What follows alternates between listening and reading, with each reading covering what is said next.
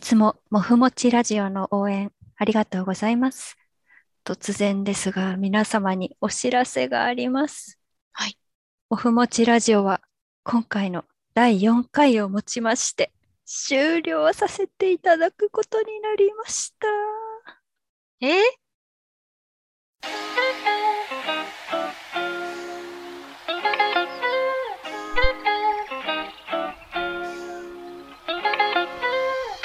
もふもちラジオ。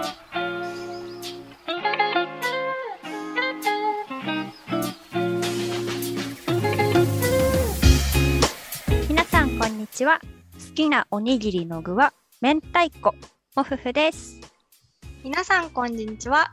好きなおにぎりの具は梅干し、焼きもちです。はい、始まりました。もふもちラジオ第4回。この番組は私もふふとやきもちさんの2人がまるでこたつでおやつを食べてお茶をすすってまったりしながらお話ししているようなそんなあったかい時間をリスナーの皆様と共有していこうというラジオ番組です。もふもちラジオは月に1回、毎月1日にお届けしていきます。リスナーの皆様からいただいたお便りやコメントを紹介しながら、のんびりゆったりお話ししていけたらと思います。よろしくお願いします。よよろしくお願いしまろす。しくお願いします。お願いします。はい。えっ、と、本日第4回の公開日は4月の1日ということで、エイプリルフールでした。もうびっくりさせないでください。嘘ってエイプリいルうフこーとル。でいいですか？嘘ですね。終わんないですよ。 あ終よかっわた。終わよかりったく終わり終わりたくないでしょ。た終わりだったくないね。ね。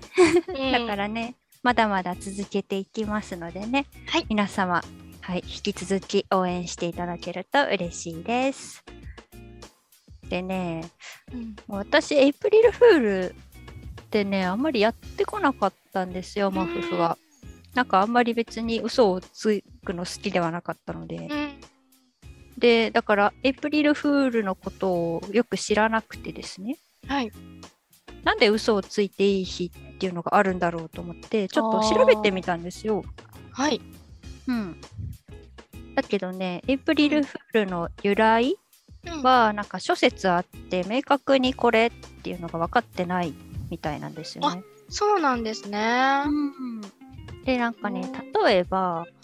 3世紀のインドでうん春祭りっていうなんかいたずらをし合う風習があったりとかうん古代ペルシャ発祥のうんシズダベダールうんシズダベダールかなというお祭りがあってそこでなんか嘘の13日目って言われる4月1日前後になんかいたずらするよみたいな習慣があったりとか。そんなことがね、由来なんじゃないかなっていうふうに言われてるみたいですね。そうなんですね。なんかね、わかんないね。。いろいろあるんですね。いろいろあるみたい。うんで、日本には大正時代に欧米の習慣でこういうのがあるらしいよって言って伝わってきたみたいですよへ。ーそんな昔から日本に来てるんですね。そうだね、最近な感じしてたけど、うん最近の感じしてました。そう思ったより前からありますね。ねうん、なんかエイプリルフールといえば最近ではツイッターですね主にツイッターで企業のアカウントがエイプリルフールに便乗していろんなツイートしてますよねしてるね、見かける。ね見かけるよね去年のさ、エイプリルフールはなんかエルコムの公式アカウントでマウスまんじゅうをは発売しますっていうジョークツイートを見ましたマウスまんじゅうん、マウスまんじゅう。なんか、エレコムって顔がついたマウスとか売ってないう売ってるね。ね。あるね。その、なんかおまんじゅう顔がついたおまんじうゅう。んうんうん。顔なの顔ちょっと見てみよう。なんか、そう猫ちゃんの口みたいな顔がついた。あの、なんだ、目目が点で、そうそうそうそう。口がオメガになってるオメやガ、つそう、オメガになってるやつ。そ うそ顔う。文字。あれ、かわいい。かわいいマよウスまんじゅね。うマウスまんじゅう。今ちょっとその該当ツイートを見てみてるんですけど、え、めっちゃ可愛いじゃん、これ。そうなのね。なんか実際に販売してほしいぐらい可愛い。買うあわ。しかもこれ担当者さんが実際に開発してみたんだそうそう、なんかね、作ってみたっていうのもあった。すごーいかわいい可愛いよね。えー、そうなんだあそう販売はないですよっていうそ嘘うツイそう、ートなんだねそうそうそう。いね、いねところでずっと気になってたんですけど、エイプリルフールって嘘をついていいのは正午までっていう人と、一日中 OK っていう人がいますよね。あれってうんあれって結局どっちが正しいんですか確かにでこれもねなんか諸説あるうちの一つなんだけど、うんうん。嘘をついていいのは正午までっていう風になったのは、えー、と17世紀イギリスで行われていた君主制の回復を祝うウォークアップルデーっていうのが起源じゃないかっていう説がまたあるみたいですウォーね。クアップルで。うん、うんでこの日の午前中午前中だけ国王への忠誠の証としてと市民がウォークアップルの実をウォークアップルの実を身につけたっっていうことらしいです。まあ、今でもイギリスの一部の地域では祝われてるみたいなんですけどね。うん。オークアップル。ウォークルウォークアップルウォークアップ馴染みないね。ル馴染みない。初めて私も知った。ねこれは果物なんだろうか。果物なんじゃないかなあ、そう実。に、うん。ね、なんか不思議な形だよね。不思議な形してる。うん。ちょっとリスナーさんも気になった方調べてみてください。調べてみてなくかなだかさい。日本では見たことない果実だなって感じなんかてな感じでね。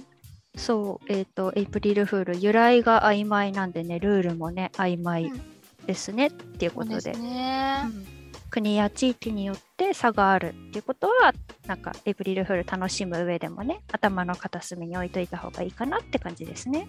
そうですね。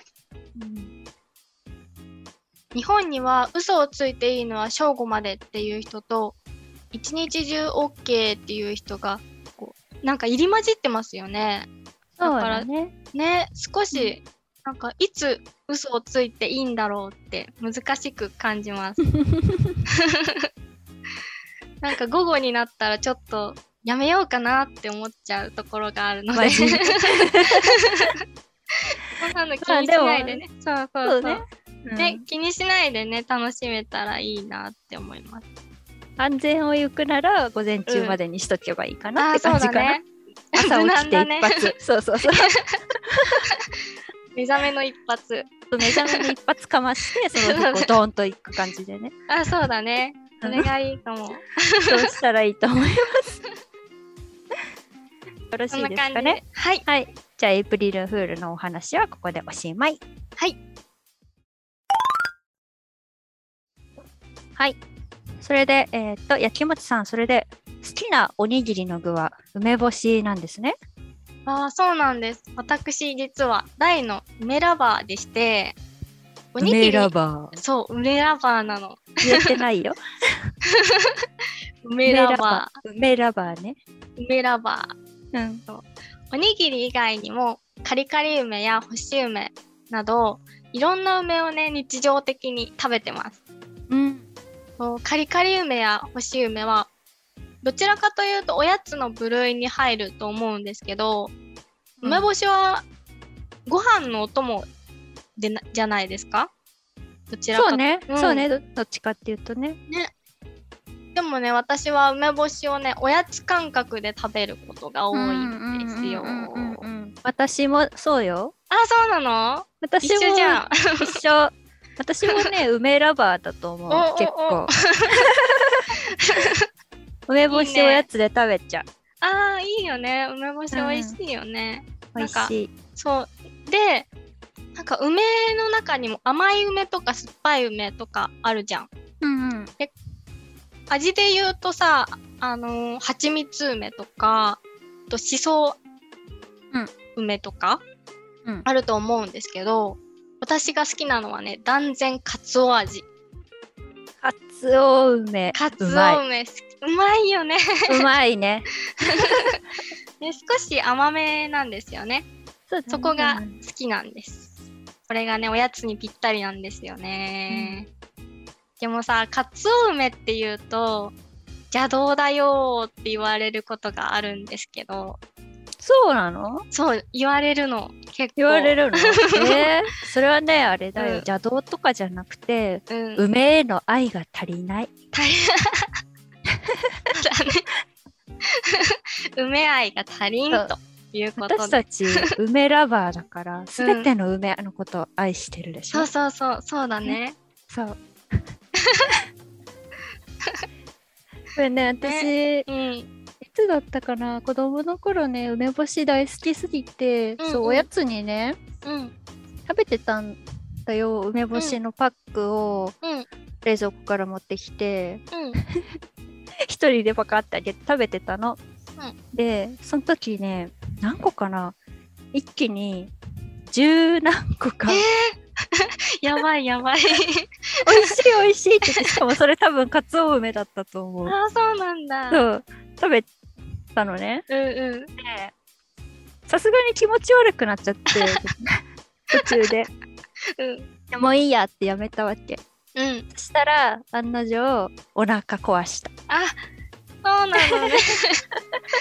えー、お腹壊すほど食べちゃったんだね。お腹壊す梅干しの食べ過ぎ良くないですああ、気をつけましょう皆さん気をつけてください。そんな話してた ら、うん口がね、酸酸っっぱぱくくななっっててききたね。ね、唾液がモフちゃんは、モフちゃんは明太子なんですね。あおうにぎ明りの具太子おにぎりの具はね明太子、うんそう明太子もね大好きでねうん。おにぎり明太子あると選んじゃうんだよねえー、なんかね。明太子のうんテーマパークがあるんですよ。金福さんっていうあ会社の金福明太パークっていうのがあって、ああ、知ってます。あ知ってる知ってそうる。い行ったことある行ったことある。おおさす が私はね、結構しばしば遊びに行くんですよね。うんうんで全国6カ所ぐらいにあったかなと思うんだけそうど、なんだ茨城の大洗と静岡の伊豆のところに私行ったことがあってね、うんそう。ね、工場があって出来たての明太子そこで食べられるんだよあね。あ、そうだよね。ねね試食とかもね、あってえ。そうね。そうそうう。ん。でね、おすすめのね、そのうんお土産はね、うん、やっぱり生明太子。おー生ですよ。生。スーパーとかで買うとさ、大体冷凍の明太子じゃないああーねの、その日工場でできた、出来たてほやほや生明太子が買えるので、うんうん。うんおすすめ、美味しねい。、おすすめ。美味しいよね。そうなんか、つぶつぶが、特につぶつぶしてる気がす る。うん、してるして る。あの、ふっくら大きくってね。そうそう一つのそう。ねあれなんて言うんだろうね。ねまあいいやうんでもね、けなんなんだ閉店頃に行くとね、その生明太子はやっぱ人気だから売り切れちゃってるんで、早めにね、行くことをおすすめしますね。一回ね、伊豆に別の目的で遊びに行って、はい伊豆確かインターの近くにあるんだよ、明太パークが。なんで、帰りに寄ってこうと思って、結構閉店ギリギリに入ったら、はい。生明太子やっぱなかったんだよね、売り切れちゃって。ああ、そうなんあだ。のーだからその日だけは仕方なく、まあ、冷凍のやつをね買って帰ったんだけどああーとねイカ明太がね美味しいお明太、うまそう。 美味しまそう。い ようまいもっちりイカにね明太子があえられててね、あーいいね最強。いいねご飯が無限に進むわよあー最 高なんかイカ数の子も好きだからなんかイカにつぶつぶしたのつぶつぶが想ね像できて美味しそう 美味しい美味しい、うんなんでね次もしやきもちさん行くことあったら、イカ明太も買ってみてください、うん買ってみます私はね、次ね、行く機会があったらね、あの、金福さんのマスコットキャラクターの、タラピオちゃんっタラピていオちゃんうのがいるんだけど、あうれんのね、ちょっとぬいぐるみを買って帰ろうかなと思います。おーそう。金服オタクとして。あのー工場の上に乗っかってる子ですかそうそうそうそあう。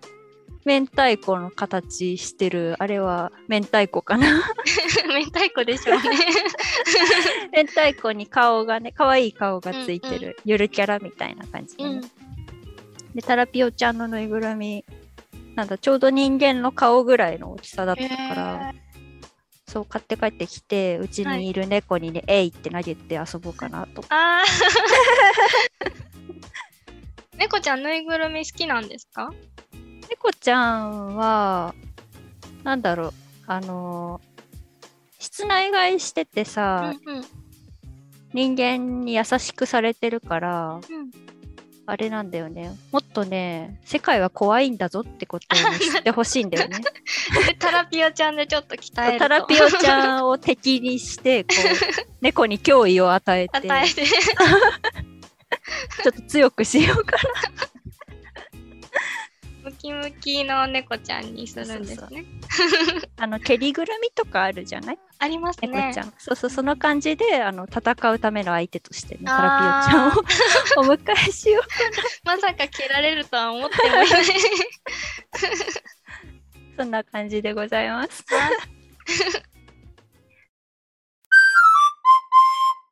もふもちラジオもふもちラジオプレゼンツ新生活を穏やかに乗り切るソリューションイェーイ イエーイソリューション。ソリューションえっ、と、4月です。新年度です。はい。ね、学生さんはもちろん、就職をする方、配置がいがある方などなど、環境がね、ガラッと変わる月ですよね。うんそうですねうん、期待や不安でドキドキワクワク。そんな時にもリラックスした状態で、好スタートを決めたいということで、心と体を緩めて穏やかになる方法を、もふもちラジオでシェアしようかなと思います。はいパチパチパチ。パチパチでね、なんか第3回の、うんん第3回でやきもちさんに、あの、 私、もふちゃんの花言葉はソリューションっていう 謎の発言があったんですけど、そうでした ねあの、今回はね、あなたにもしっかりソリューション提供していただきますよ。任せてくださいしっかり考えてきました頼れる。 うんでは早速、やきもちはさん、ーいプレゼンツしてください。はい。やきもちがシェアしたいのは、香りでリラックスする方法です。香キりュ。香り、そう。嗅覚による情報は、喜怒哀楽を支配する大脳辺縁系にダイレクトに届きます。だからね、効果が現れやすいみたいですよ。うんうんね、香りでリラックスっていうと、アロマ、アロマ、あ らま、アロアロママオイルを、はいはい思い浮かべる方は多いと思うんですけど今回はねコーヒーの香りを推したいです、はい。日常的にコーヒーを飲む方はリラックスしたい時だけではなくてシャキッとしたい時とかね意識的に飲むようにしている方は多いかなと思いますうんうん実はねやきもちもその一人でちょっと疲れたなーっていう時とかもう一息頑張ろうっていう時に飲むことが多いんですよねうん。もう実はその飲み方は理にかなっていてコーヒーは銘柄によってリラックスするものと脳が活性化するものがあるみたいですよおそうなんですね。そうなんですね、コーヒーブレイクって言葉もあるからね、えあるよこうね休憩がてらコーヒー飲むうんう人多いと思うんですけど、うんうんリラックスするものと活性化するものとなんか違うんですね。そうなんですはいこ。れがね、京林大学の医学部精神神経科学教室教授、古賀義彦先生のコーヒーと脳波の関係を調査した実験を紹介します。コーヒーと脳波。はいはそうい。コーヒーと脳波。この実験では、ブラジルサントス、グアテマラ、ブルーマウンテン、モカマタリ、マンデリン、ハワイコナの6種類の豆を使用して、この、これらの豆を中入り、中挽きにして、98度で入れたコーヒーの香りを被験者10名、6分間、約6分間、嗅いでもらいながら、その間に出現するアルファ波を測定しました。アルファ波は、ゆったりと気分の落ち着いた時に現れる波形です。うんその結果、アルファ波がね、多く出現したのは、ブルーマウンテンとグアテマラ。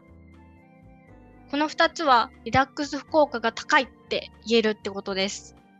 へえ、へえ、6種類のお豆を試してみて、そうブルーマウンテンとガテマラが、んブルーマウンテンとガテマラの香りを嗅いだときは、アルファーファが多かったと。そうなんです。へえ、そうなんだ。そう逆にね頭の回転を速くして情報処理のスピードアップにも効果があるということが分かったのはブラジルサントスとマンデリンだったみたいですようんうんうんうん種類によってね効果が全然違うので普段コーヒーの銘柄にこだわりがないよっていう方もね自分の欲しい効果で選んでみるといいかもしれないですね。そうだね。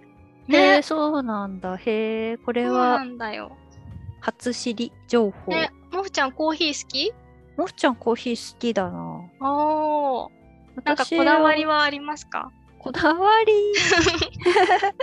まああの深入りで結構苦味が強いやつが好きで酸味があるのは苦手なんだよね。あー。この中だとねガテマラはよく飲むな。へえグアテマラじゃなくてガテマラって言うんだ。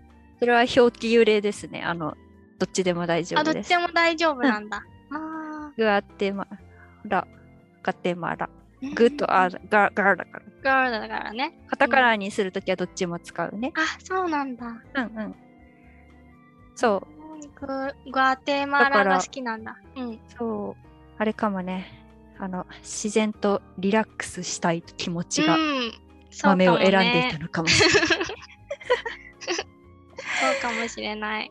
やきもちさんはコーヒーはどうですかコーヒー飲むんですけど、あんまりこだわりがなくって、銘柄とかは特に気にせず、ドリップコーヒー、ドリペーパードリップコーヒああ、ーを飲んでます。そうなんだそうなんね。です。でもそれもなんか、あれってことはブレンドかブレンドかなスペシャルブレンドって書いてある。 何がブレンドされてるかよくわからよくなわい。かでもスペシャルなんだろうんな。ないってそうやつ。そうそうそしたらあれだね、そう。こっちはシャキッとしたい時に飲むって言ってたから。うん。うん今度なんかブラジルサントスはあんまり見ないかもだけどマンデリンとかだったらうん。ねありそうだかうらんうんうん。探してみるといいかもね、そうだね。探してみようかな。うんね。うん。リラックスしたい時はブルーマウンテンとかってもらがよかっそうそたでもこれもさ私うんコーヒー好きだから言うんだけどさ、中入り中引きで98度っていう、う。うん。ああのるそうだよね。ね条件があったよね、うん、あった。これなんか温度変えたりさ入り具合を変えたりしたらまた変わるのかなとか思っちゃったああ。ええー、そういうのがあるんだね。そうそうコーヒー入れるときは。コーヒーあの入りってコーヒー豆を生のお豆をそのまま使うわけじゃなくて、うんいるいるんだよね火を通すんだよねそれを。をなんかどれぐらい強くこ焦がすかっていうええー、それが入り入りうんうんうん。で火中引きって書いてあったの引くのは、うん豆をミルでこうゴリゴリゴリゴリゴリって削って粉にするうん、うん。粉がサラサラだとんサラサラのやつとゴリゴリ、うんうんダメリで残ってる状態とってまたあってうんうんうん。でそれにお湯注いでさドリップするじゃん、うんもちがやってるやつうんうん。そのお湯の温度でもうなんか香り変わったりするからあ、そうな んだ。すごいね。そうそうそう繊細だね、コーヒーって。繊細だからあのなんかねやり始めると面白いと思います、コーヒーはおーちょっと沼っぽいですね。多分 ね、だいぶ沼だった。私は別に自分でそんなにお家でやるわけじゃなくて、うんあのコーヒー屋さんカフェ行って、うんうんあのブレンドって頼まないで銘柄指定でうんうん。ガテマラの深入りをくださいとか、そういうふうにコーに。ヒーを頼みますね。いいですね。やってみやってみなんかね全然やって味みる違うよコーヒちょっと楽しそう。いー。いな。そうそう楽しい。お店でも違うし豆でも違うし。うーん 話それちゃった。本当本当だ。 ね、この実験の、えっ、と、論文のリンクについては概要欄に貼っておくので、興味がある方は読んでみてください。はい。ありがとうございます。はーい。あれ待って、なんか結論が何だったか分かんなくなっちゃった。あ、リラックスしたいときは、うん。ブルーマウンテンとガテマラが良かったよってことですね。そうなんです。 はい。ありがとうございました。 はーい。もふちゃんがおすすめしたいソリューションはどんなことですかはーい。モフフはですね、つぼ押しソリューションをおすすめしようと思います。つぼ押し。ツボ押し。ツボはね、自分で手軽に押せてリラックス効果があるやつを3つ紹介しようと思います。ぜひ。覚えて。うん。えっとね、その前にまずツボの押し方をレクチャーしするぞ。はいえっと、気持ちがいいなっていう強さで、うんゆっくり、なんだろう、うん5秒とか10秒とかかけてゆっくり押して、はい。戻してっていうのをまあ、数回そうなんこかこがツボ決めっつってゴリゴリゴリゴリってやらないようになんか、いた気持ちいいのがいいって言うじゃないですか。ああそうだ あねれは、痛いくいてんじゃも気持ちいいならいいっていう気感持じ。ちいいならいいんじゃなあいそう痛くやるとさ強すぎちゃって逆にほら、んなんつうんだろう効果が出すぎちゃって逆に悪くなるみたいなあーそーそういうこともあるんだ。ういうことあるからバランスを整えていきたいのでっていう感じですねえっとではいきますまずはい1個目はいででん 自分で言っちゃった1個目「豪国」という王ツボ国。豪国です漢字はねえっ、と合計の豪に谷ですねうーん。谷が合うで豪国豪国はこれね万能のツボなんですよなんかねもうあらゆることに効くからとりあえず豪国をしとけみたいなおツボーでしてまあうん当然リラックスしたい時にも使えるんですけど、うん。なんかね、他にもね、頭痛とか眼性疲労、首こり、肩こり、風邪ひいちゃったなとうか、ん生理痛ひどいなとか、胃腸の調子悪いなとか、 ちょっと病んできたなみたいな。ああ、時にもまさに私にぴったりのツ ボです。全部、もしかして全部当てはま全る。 ぜひね、合国覚えて使ってってくださいな。部 はい。場所がね、うん。これテキストで、テキスト、音声で説明するのとても難しああい。えっと、まず、うん手の甲を見てください。ー。はい。手の甲で親指と人差し指がありますねはい親指と人差し指にさ骨が縦に通ってるじゃない通ってますね。そうそこ辿っていくとうん。親指の骨と人差し指の骨がガッチャンコする合流する場所がありますねああ、ありますね。あるよね離れてないよねうんうんうん。くっついてるね、うんくっついてるところのなんだそのくっついてるところの指側ちょっとへこんでるとこあるじゃんあります。へこんでるとこ。そこですここが合国なんですね。そう親指と人差し指の骨が合わさる場所の手前にある谷ちょっとプニプニしてるところですそかうそうプニプニしてるあここさ純粋にもみもみしたら気持ちよくないー気持ちいい。そうそちらなん合か国さんです合国さん、ここなんですね。うんここ手軽でしょ手軽、すぐ、すぐ揉めちゃう。揉めそうすぐ揉める揉せちゃう うんそう も揉まなもう揉んでも大丈夫 気持ちいいね気持ちいい。すそごうい。これ多分なんかどんな時でもできるからいいね。いいよ気がついた時に、ちちょっと押してそうそうそうリなんラかさックスして例えばさ、うん背中とかだとすごい無理してたい無理した体勢でこうってやらないといけないけど、うんうんここならねななんか通勤で電車に乗ってる時とかさ寝る前とかさあーあそれでも朝起できる時とかねいつでもできるんで、合国さん気持ちいいなっていう強さでねやってみてください、はーいはいでは2つ目参りますででん、内観内観内観内観は内側の関 係関係の観関係の感です。あーは内観。で、これはね、えっ、と、うん緊張してたり、不安を感じてる時とか、ちょっとイライラするなっていう時にやるうん刺激すると、それを沈めてくれます。新生活にぴったりドキぴドっキたりいをいね時々、そうそう。まあ、だからあれだね、多分自律神経をね、整えてくれるんだね。あーでね、これね、さらによくって、乗り物、うん乗り物酔いにも効くんですよ。おー車とかバスとかで酔いやすい人はね内観覚えておくといいでいす、いねうん、場所を先に言った方がいいな場所は今度は手のひらの側を手のひらの側手のひら側を見てください手のひら側をそうはい手のひら側を見て手首にシワがございますねありますこう手横に手を通ってるシワですよそうね横に通って手手を手首手首曲げるとシワーってなるやつあはいそこから、もう片方の手で指3本くっつけて出してもらって、ペッてやって指3本分下おーの位置で、えーっ、とね、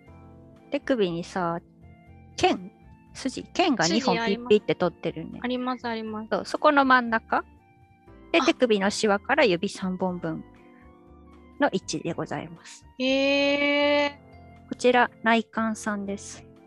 ー、あ痛いです痛いああ、うんそうちょっと押すと痛い人いると思います、そうでこれね乗り物酔いに効くんだけどねへえなんかねうんここにお米の粒うんをペッて置いて、うんその上から絆創膏ペタって貼っとくうんうんとちょっと押されるじゃないあうんうんなんかそれぐらいでいいらしい乗り物のそうなんだそんな感じ、強そさでいれいぐらいねの強さでいい、だうんここは多分グリグリやると具合悪くなっちゃうと思うあー私もね乗り物酔いも結構ひどくってねあそうなんだよでもグリグリやってるかも。うー 気をあつけとてね、うん朗報なんですけど、はいあの低気圧、気圧の変化で具合が悪くなる人いると思うんですね。うーんうん、で低気圧来てる時にこうクラクラしたりとか気持ち悪いってなっちゃう人もここ聞きます。おお、うんいいですね覚えて私いてもくださ低い。気圧でクラクラしがちなのでやってみますさっきから全部当てはまります ね。不調に不調を重ねてますね 健やかになりましょう。はーい内観さん覚えてくださいな。はーいはーい。では、はいはい、最後3つ目いきま3す。つ目ででん。100円。 100円100円。これは100回会うと書いて100円でございます。 100回会ううんえっ、と、これもね、緊張とかイライラとかを沈めて自律神経を整えてくれるツボでございます。これね、簡単。場所わかりやすいうん。頭のてっぺん。てっぺんポチッポチ押せないね、私たち押今せね。ない2人ともヘッドホンをつけているのでそう押せないですね。でも本当頭のてっぺんです。ちゃんと説明すると顔の中心鼻があるところをこうやってウィーンって頭のてっぺんの方に持ってってうん左右に耳がついてるじゃんはい横はね耳と耳の間、ウィーンってこう持ってってうん縦と横が合交わさる差する場所こそこ100円ですこれね痛いと思うよ痛いんだ多分痛い私はね痛いこれね、ううん、何前教えてもらったんですよももしちゃんに100円をねそう です。あの、かソリソリューションしましたね。ソリューシそョンの時 もしてくれたんですけどなんか小学生の頃にうん。